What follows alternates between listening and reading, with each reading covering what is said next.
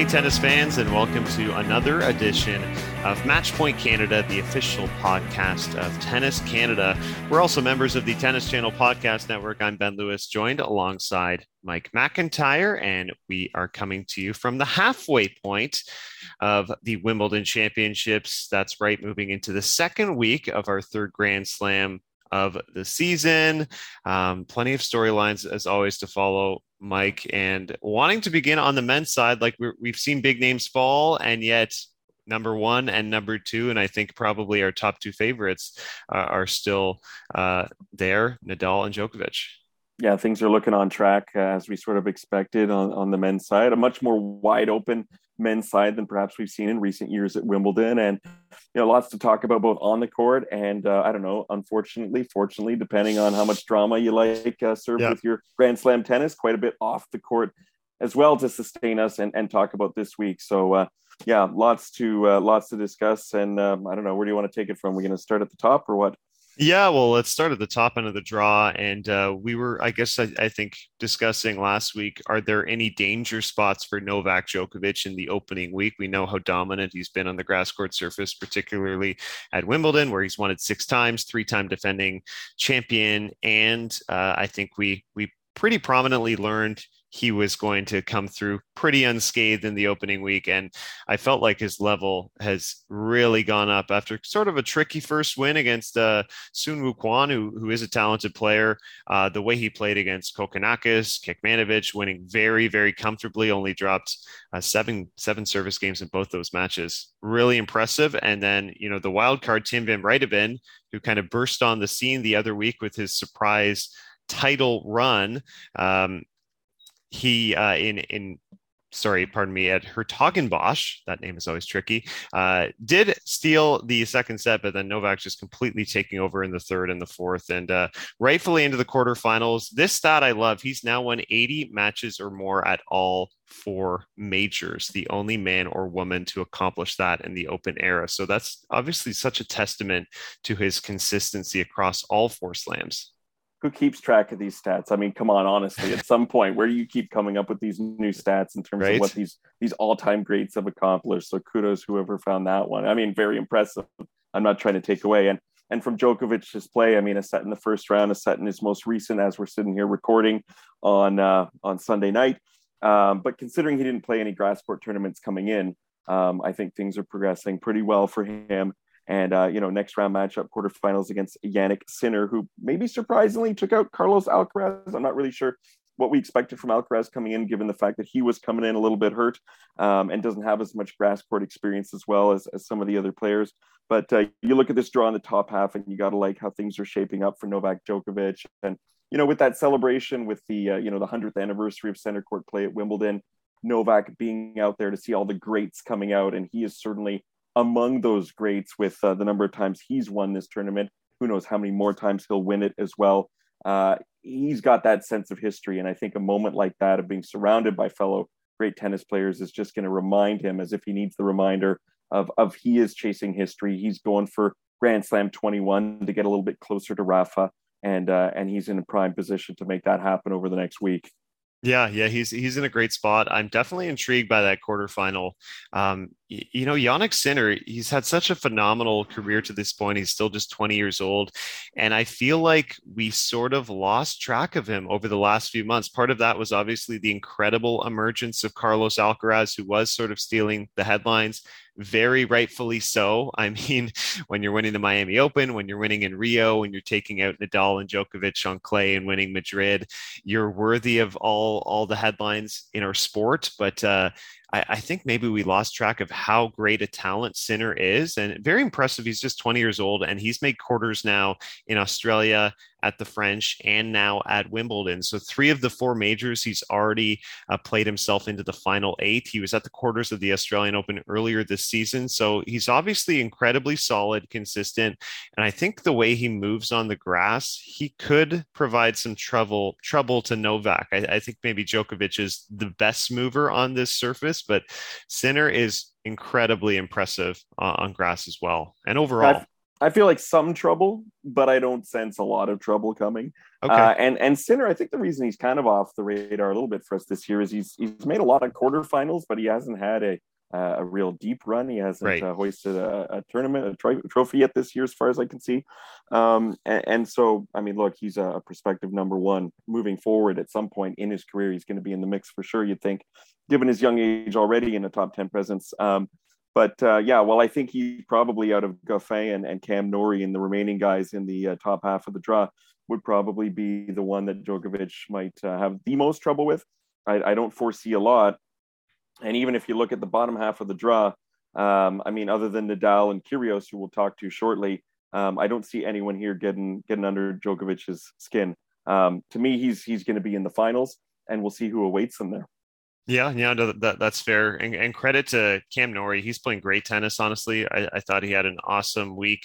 Kind of got through a tough five setter against Munar, the Spaniard, but since then it's been really on fire. Like beat Stevie Johnson 6 4, 6 1, 6 love takes out another American in Tommy Paul in straight sets. And I, I, feel like his lefty game, which is quite a bit different than the way Nadal plays uh, as a fellow lefty, Norrie's a, a, bit different stylistically. He causes problems for a lot of players. His unusual flat backhand on this surface. I, I think he has a great chance to make that semifinal against Goffin, who's uh, obviously a veteran and uh, credit to him making the quarters, getting a big win over Francis Tiafoe. But um, if if we go down to the bottom half of the draw, obviously storyline for Nadal coming in. He's won the first two slams of the season. The calendar slam is on the table, of course, for the first time ever for him. And I thought maybe kind of shaky in that first match against Cerundolo, who pushed him. But since then, he's looked really, really sharp, particularly against Lorenzo uh, Sonego. And I think you know, we, we don't want to be biased here, but I, I, think he has a pretty clear path to the final as well, uh, unless, unless we bring Kyrgios into the conversation. Well, we're going to have to bring Kyrgios in the conversation. I think that goes without saying. And, uh, you know, I'm not a, a big Kyrgios fan. I'll be the first to say that. Don't like the attitude. Do agree with Tsitsipas that he's a bully but he's an amazing grass court player and he's an amazing tennis player when he wants to be. And uh, he seems fired up here and he's got a good looking draw to get to the semis as well, which may be his downfall that it looks too good that now he's in the position of sort of seeming like the favorite for his next couple of matches. Um, but he's troubled Nadal and he's troubled Djokovic in the in the past. So we'll see if if he gets to that point. But to focus on Nadal for right now, first and foremost, he really senses the opportunity he has to perhaps for the first time in his career contend for the the calendar slam should he win Wimbledon and head into the US Open holding all three so far in 2022 and you know we've heard he's taking extra precautions around the ground uh, in terms of wearing the mask having his entourage wear the mask keep distance from people and not take any chances because we've seen other players like Cilic and Berrettini forced to withdraw because of covid exposure or or coming down with covid and, and he senses the importance of this and and I think his little, I'm not going to call it an altercation, but his conversation at the net with Sonego the other day, and I'll let you get into that a little bit in a moment here. I think part of that stems from the fact that he realizes how much is on the line. And he's just maybe got that extra sense of, of heightened anticipation for what he's on the cusp of achieving and maybe making him a little little edgy, sort of politely edgy, if you can call it that, in terms of how he handled that moment the other day. Yeah, look, I, I think you explained that well, well and politely edgy. Um, but it, it is rare that we see Rafa sort of kind of agitated uh, in, in, that sense. And he really doesn't, he's not a guy who has run ins with other players, right? Um, we'll get to Kyrgios and Tsitsipas, which is, uh, you know, this times a 100, I would say. But uh, look, Lorenzo Sonego is a big hitter. He's got a powerful forehand, and sometimes he he lets you know vocally, and he's got one of the louder grunts on the tour, and it's sort of that sustained grunt. And look, I, I don't want to get in like to a debate of is grunting okay or not. I think firmly it is okay. We've accepted grunting in this sport. You know, when I'm on the competitive tennis court, sometimes sometimes grunts come out. I'm not even thinking about it; it just flows out of you, especially in the heat of heat of the battle. Sonego sometimes let lets that grunt linger a little too long. And that seemed to be the source of Rafa's frustration that that he's grunting kind of after he hits hits the shot. It's almost to the point where he's hearing the grunt um, as you know Rafa's hearing the grunt as he's about to make impact. And so he took takes issue with it in that third set when he gets broken back. you can't really go and complain to your opponent about an issue you have though if you if there's if there's this type type of problem where you feel there's a hindrance you got to go to the chair umpire so that was a, a rare mistake from rafa he owned it uh, right after the match and then in press he said uh, I, I, have to apologize. I've made a mistake. Uh, Sonego was clearly unhappy and said it unsettled him. At the same time, you look at the score line, first two sets, 6 1, 6 2. Was Sonego ever really winning this match? I don't think so. Hey, a couple things with grunts. First of all, I thought for a moment there you were going to go ahead and do a little imitation of the grunt, the way you were describing it. it. I, I was wondering what was coming next, but uh, I wonder if we should do like a, you know, like a taste test, like a blind taste test. We could do like a blind grunt test and put out a few grunts and see if our listeners can, uh, you know, come up with some sort of prize for that. Something that for just sure. came to my mind that we can. Oh, tennis, t- tennis TV already did that, by the way, a couple of years ago. Oh, they had a, well, they, they had a segment with other players guess the grunt. But anyway, continue. And I mean, I, I grunt quite often when I play, more so because I'm just you know tired out there at right. uh, at my older age. Um, I don't grunt when I play my eight year old or six year old kids, but uh, you know they're in certain settings when I'm pushed to my limits, it comes out. Mm-hmm. Um, but what I want to say about this Nadal one is, uh, yeah, I didn't think it was really cool on Nadal's part. You're like the greatest player of all time, and here you are in a match that you're going to comfortably probably win anyways. What what's the point of calling him to the? I, I think in Nadal's mind, he was doing it in a you know, in a nice kind of way in his mind. But really, yeah, you, as you mentioned, you go through the umpire with something like that. And, uh, you know, some fans pointed out that he had that moment with Shapovalov at the Aussie Open, but that was a different circumstance, right? Shapo was rattled. Yeah. And I think Nadal was just trying to calm him down. And, and remember when he kind of put his hand on Shapo and like, uh, calm down, my son. It's going to yes. be okay. You know, you've got a long career ahead of you. You don't need to lose your focus here. Uh, this was definitely different. But uh, again, I think it's kind of coming from the fact that Nadal – senses the the magnitude of this opportunity. Yeah, and he he definitely didn't want to find himself in, in, an unnecessary fourth set, still still battling out there with with Sonego and turning a match that was comfortable into to one that was challenging. Uh, so, and he owned the mistake, as I said. I, I think we're probably going to brush past this controversy pretty quickly. And Nadal in the round of 16, you look at the draw here. Uh, Botic van de Zandschulp, nice player. I'll be quite surprised if he can trouble Rafa, to be honest. Taylor Fritz, of course, he beat Nadal earlier in the season, won that big title at Indian Wells. He could be someone in the mix to cause trouble. I'm not sure I'm buying it. The, the name, though, I, I, have to look at, as you mentioned, is, is Nick Kyrgios, and we should get to that match that he played with Stefano Tsitsipas. Um, Kyrgios advances in four sets. He's been playing incredible tennis uh, through the week at Wimbledon after a tough first rounder.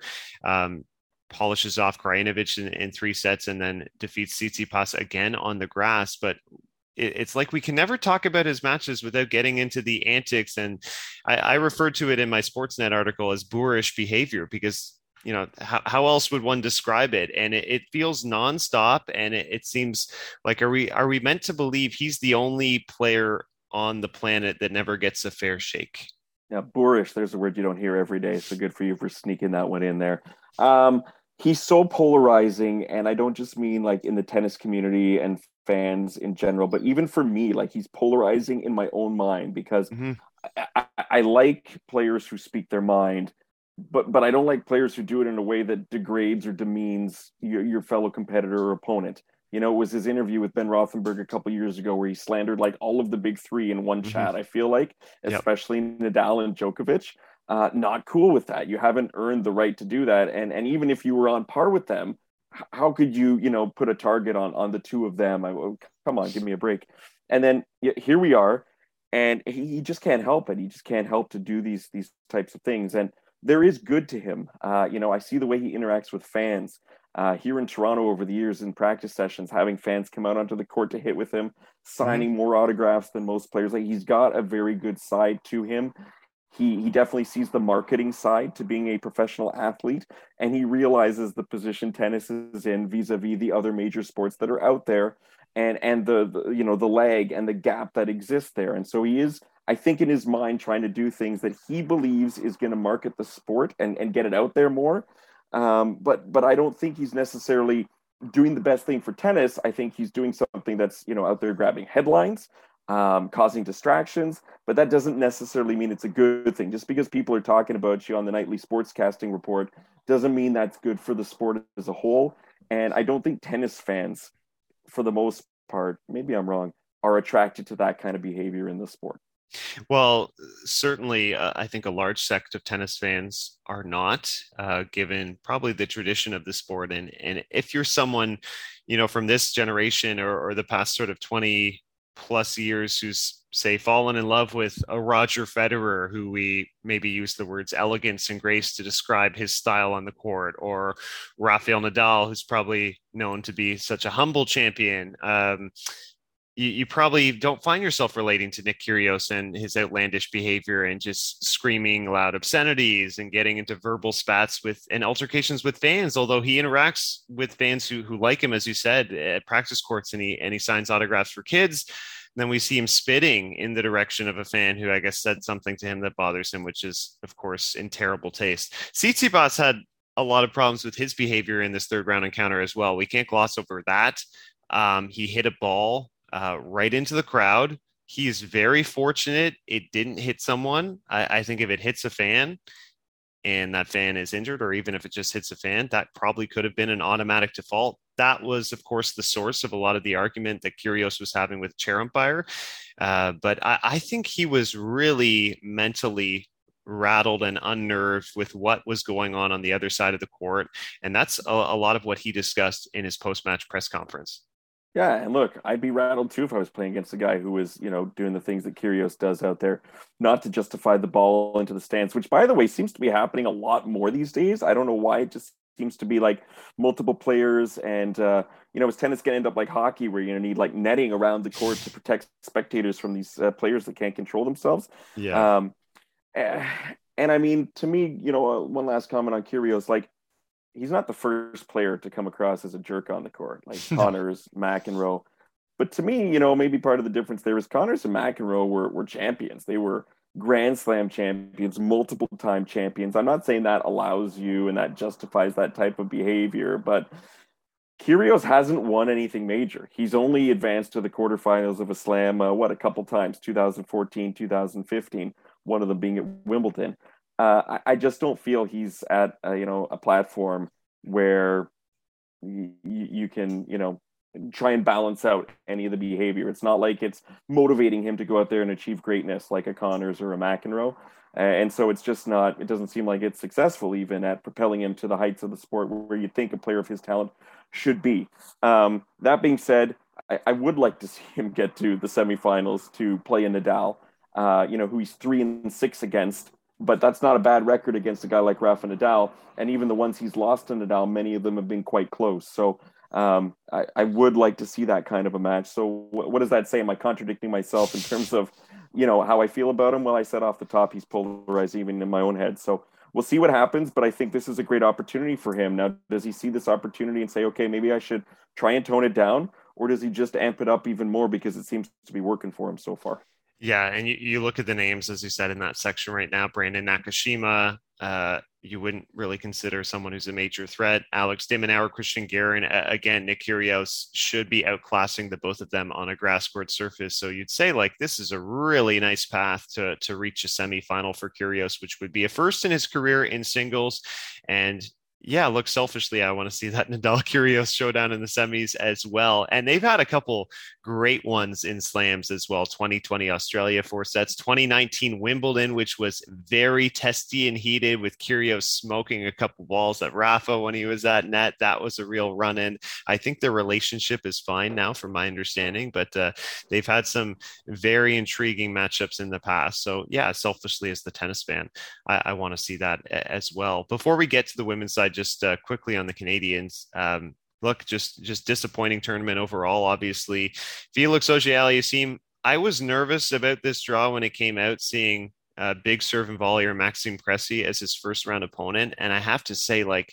Felix did not do a whole lot wrong in that match. I felt like Cressy probably played the best slam match of his career and just kind of put on this serving clinic. And in a, a, grass court slam match against someone like that where the margins are so slim you make one little mistake and you can lose that match. He had a double fault in that third set which cost him there and then then he fell and, and then denis shapovalov thankfully ends his losing skid i will say winning in the first round but then out to brandon nakashima. So so overall uh, disappointment for the men uh, for the canadian men of course Yeah, disappointing, especially considering how well they did a year ago. Wimbledon, both players having such a great experience there. Quarterfinals for Felix and semis for Shapo. Mm-hmm. Uh, like you said, at least Shapo snapped his losing streak. But to me, then you know, there's no momentum from that. He doesn't build upon that. And I really think, you know, hopefully with hard courts coming up, that's a chance for him to reset and get uh, back on track because it's been just kind of abysmal the last couple of months, obviously, for Shapo. Yeah. I really think, and, you know, we can discuss this at length in a future episode, but I think he's got to go out and get an established coach. Um, you know, someone who's either had the experience as a player like Mikhail Yuzhny had for a while, uh, didn't work out with Delgado. You thought that was going to work out better given Delgado's great run with with Andy Murray and other players. Uh, I I really think Shapo's got to go out and get somebody who's either a former player with a, tr- a, good track record or someone with a high pedigree as a coach as well for Felix, I think you, you nailed it. You know, he came up against a hot opponent.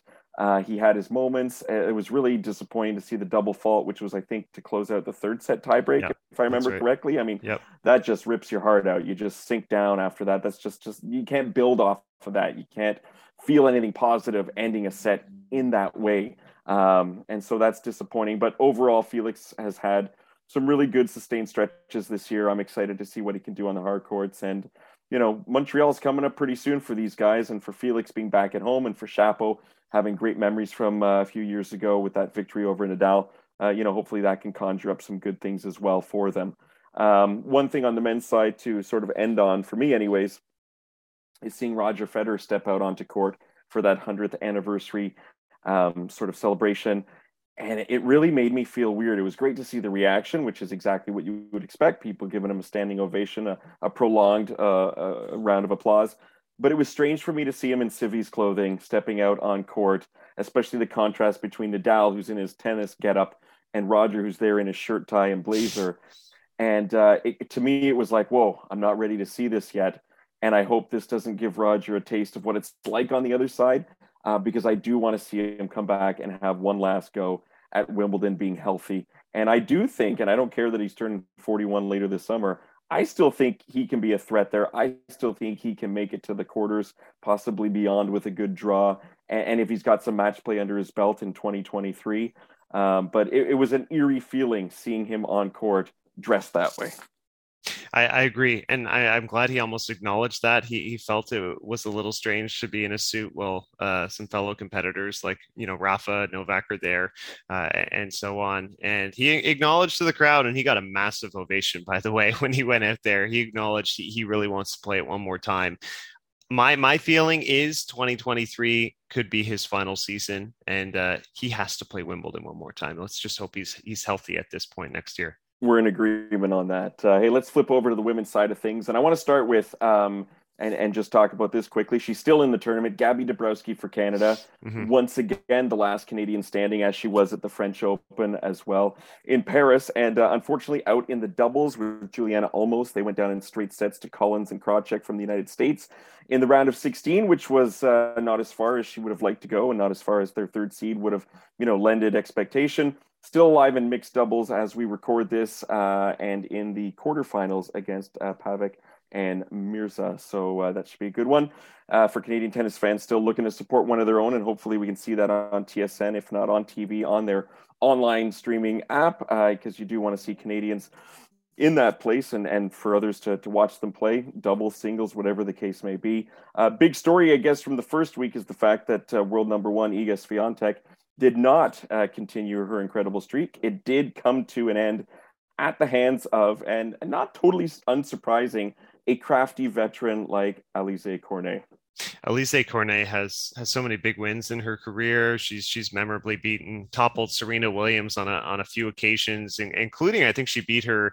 Um, did she beat her in Wimbledon as well at one point? Wimbledon. Wow, there yeah. you go. Uh, so so she she can be a giant killer, and and she's proven her worth as uh, one of the just healthiest, steadiest veterans we've had. Uh, I, I think closing in on the record for most consecutive Grand Slam appearances ever. It, it's over 60. I want to say 62, something like that, which is just astonishing. She had a great run in Australia earlier this season. Uh, I love the way she competes and plays. She's clearly such a nice person a, as well. And um, Iga, very good to just take this one on the chin and, and smile. I, I, think she knows how much she's accomplished. She was aware like that she still has to learn that surface, uh, which, you know, Cornet is a veteran, uh, clearly is very adept on the grass. And, and Iga, 37 consecutive matches, breaks Venus's record from 2000, which was the previous longest streak. Uh, what, six WTA titles in that span, a second French Open. I, I mean, an incredibly worthy world number one. What can you say? It had to end at some point. Right. And previous longest streak in the 21st century, we should add, because Navratilova, um, Chris Evert, and I think Steffi Graf all had crazy, like 60 yes. plus win streaks yep. back in their day. Uh, mm-hmm. But in recent times, quite impressive. And, uh, you know, Cornet, 32 years old, she's still got quite a ways to go in terms of extending that Grand Slam streak. And uh, she's in, in the top 40 and obviously rising with this result as well. So you'd like to see that. Unfortunately, um, not rising because no points. Oh, of course, the, re- the yes. reminder but so no points. All right, we won't get back on that, but you're right. You're. Thanks for the reminder. Um, Serena Williams back in action as well, and uh, sort of a mixed bag. Nice to see her back. I don't know what your take was on her first round match. I found it very rusty and very difficult to watch at times in terms of some of the misses that were there. Uh, obviously, rusty, lack of match play. Who knows even how long she's been practicing? Uh, but tough to watch a great champion like that. Far from their best, in my opinion. It was difficult, I think, just to, to play a match like that in your first match back. I mean, she had the doubles lead in, but to to be, you know, out on center court in a grueling three hour battle with someone like Harmony Tan, who evidently had a, a, an intelligent strategy and tactic going in, and that she was just going to push and extend rallies. And if you're playing someone who's 40 years old, making their first return to the tour in over a year, absolutely great strategy. Uh, Harmony Tan, I think, decided from the get go she wasn't going to be the aggressor. She was just trying to kind of try and force the issue from Serena, make her hit more and more and more. And you could see her kind of fizzling out physically by, by the end of that third set, specifically in the 10 point tiebreak, where there was just nothing left. And Serena, yeah, I think she left it all on the court. You, you just wish maybe there could have been something a little more straightforward in the first round to maybe get her going. But uh, as someone highlighted, a commentator pointed out, I don't think the rest of the tour fears her anymore, um, which is a big factor. She doesn't have the intimidation factor that she once had.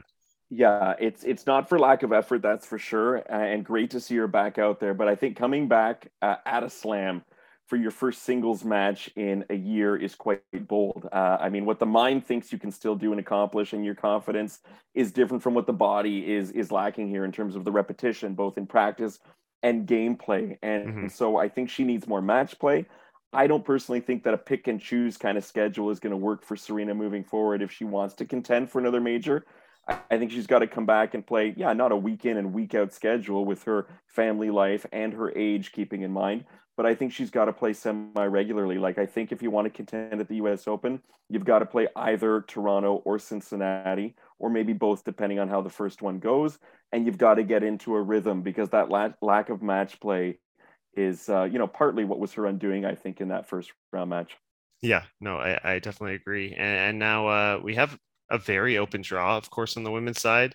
I, I, don't know who you're favoring right now. I have to look at Ons Jabeur. She's playing fantastic. She's coming off the title leading in. Another name that I definitely think is a threat. Simona Halep, 2019 champion, the new partnership with Patrick Mouratoglou, I think starting to pay dividends. She's looked very confident, hasn't dropped a set yet. Yeah, I mean, I said at the start of the tournament I thought a veteran was going to win, but I was thinking more along the lines of Kerber, Kvitova. We mentioned Pliskova. Mm-hmm. None of them have made it to week two, so maybe a Simona Halep can save my veteran prediction. Uh, but she's up against a very informed Paula Badosa, and I think if Badosa can beat Halep on grass, that's going to do wonders for her confidence moving forward. Uh, Amanda Anisimova, I know I saw in our, our pre-match notes that you also had her down there as a dangerous player at this point, getting through yep. Coco Gauff um, and a young talent on the women's tour as well. Uh, but Jabeur, I think, in terms of just recent play, she's uh, well deserving of the number two ranking and and just come so far over the past year. Um, I think she is, uh, yeah, the the favorite at this point, uh, certainly in the top half to make the finals. It's going to be wide open. I love it. I think it's terrific. Um, I wish we had a Canadian in there in singles to talk about let's just mention briefly Bianca Andreescu, what we made of her. I think if she would gotten by uh, Rebecca, I think it, it really could have done wonders for her. uh, especially in that section of the draw. I think that could have really launched her to having a, a good second week run potentially at Wimbledon. Yeah. Um, but still needing a little bit more match play to get back to her, you know, former uh, type of level of play.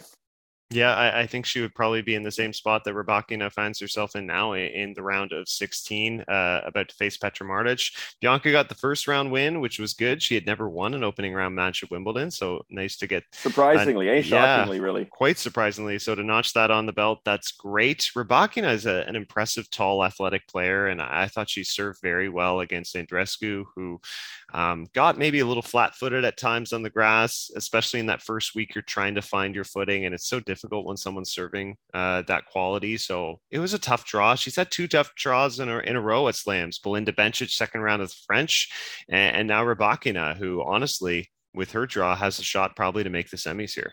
So what's going to happen when you're unseated, right? You're going to be facing these top players sooner than you'd like to and uh, you may have to go and play some 250 type tournaments and and win those in order to get your ranking back to where it can be seeded to uh, have a little bit more of an advantage when it comes to these big tournaments. Um, want to mention a couple things before we wrap up. Uh, Venus Williams, why don't we end with her in terms of the women's side of things? So great to see her back uh, at Wimbledon. And this was a last minute decision, kind of got the itch while she was over there watching her sister back on the court, which I think is cool.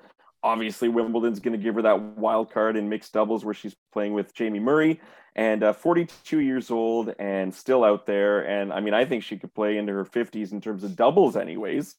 Um, and I think maybe singles. I don't know if we'll see her back or not. Not sure what your take is in, in terms of how likely that might be. But doubles, anyways, I think it'd be cool if she came out at the slams and just played those. Yeah, look, uh, unbelievable competitor still, and her and Jamie Murray winning that that opening uh, match, eventually getting to the round of 16, and they played a 34 point tiebreaker, by the way, in that final set um, in their loss to uh, Barnett and O'Mara, uh, the the Australian team, or pardon me, I believe the British team. But what what an iconic battle to play a 34 cent tiebreaker. Even if you're doing that in doubles, that's I think a test- testament to your competitive spirit that she wanted it so bad. I know there was a video trending, well, not trending, it was shared of her kind of letting out a big war cry scream after they won a big point. So she still has that that huge competitive itch and and really wants to stay out there and compete as, as long as she can. And as we wrap up our midweek Wimbledon episode, we do so uh, with exciting news that we are giving away a pair of tickets to this summer's National Bank Open in Toronto, uh, courtesy of Tennis Canada. And uh, this is to the Tuesday, August 9th evening session, which is going to be extra special because it's going to be Bianca Andreescu's opening match, her return to the tournament that she won in 2019, which was one of the most memorable moments in Canadian tennis history. And uh, we had quite a few people who put their names in this week. Uh, we thank you very much uh, for that. Ben's going to announce another giveaway coming up this week that's Bianca mm-hmm. related. Uh, but this week, our winner goes to Martina, who reached out to us via Twitter. Uh, congratulations, Martina. You and a friend will be enjoying uh, the action live here in Toronto Tuesday, August 9th. And uh, Ben and I will be in touch this week about how you can claim your tickets. So, congratulations. And thanks to all those who uh, participated as well this week. Yeah, and uh, please participate in our next giveaway, which I will share now. We'll continue the theme of a Bianca Andreescu giveaway. We know all about her book, Bibi's Got Game, which is a great story about, uh, of course, her life in tennis, meditation, and her dog named Coco. You have a chance to win her book to enter this week's contest, simply retweet our episode on Twitter, or you can also share the episode on Instagram. So, two methods uh, of entering for a chance at a Bibi's Got Game. And I'll tell you, I've read the book. Uh, I did read a copy, my copy, uh, not mm-hmm. the one we're sending out, but read a copy to uh, my three kids, and they really enjoyed it. They're getting into tennis. They've been enjoying the Wimbledon highlights in the mornings as they're having their uh, their breakfast cereal. So, uh, great book great illustrations, and uh, you know, written by Bianca Andreescu too, which is really cool. It's mm-hmm. not just a book about her, but it's a book that she yes. co-authored. And uh, want to say big thanks to Maria Andreescu, uh, Bianca's mom, who hooked us up with uh, a few copies actually. So we will be having a couple of giveaways between now and the National Bank Open to give this fantastic children's book away. Uh, thanks to the Andreescu family for that. Yeah, thank you so much. And uh, please check in every week, not only to, to listen to our episode, of course, uh, but check in for, for more giveaways. Uh, there will be more tickets and chances to, to win prizes, all the great contests. Guys, you've been listening to Matchpoint Canada. We will talk to you next time.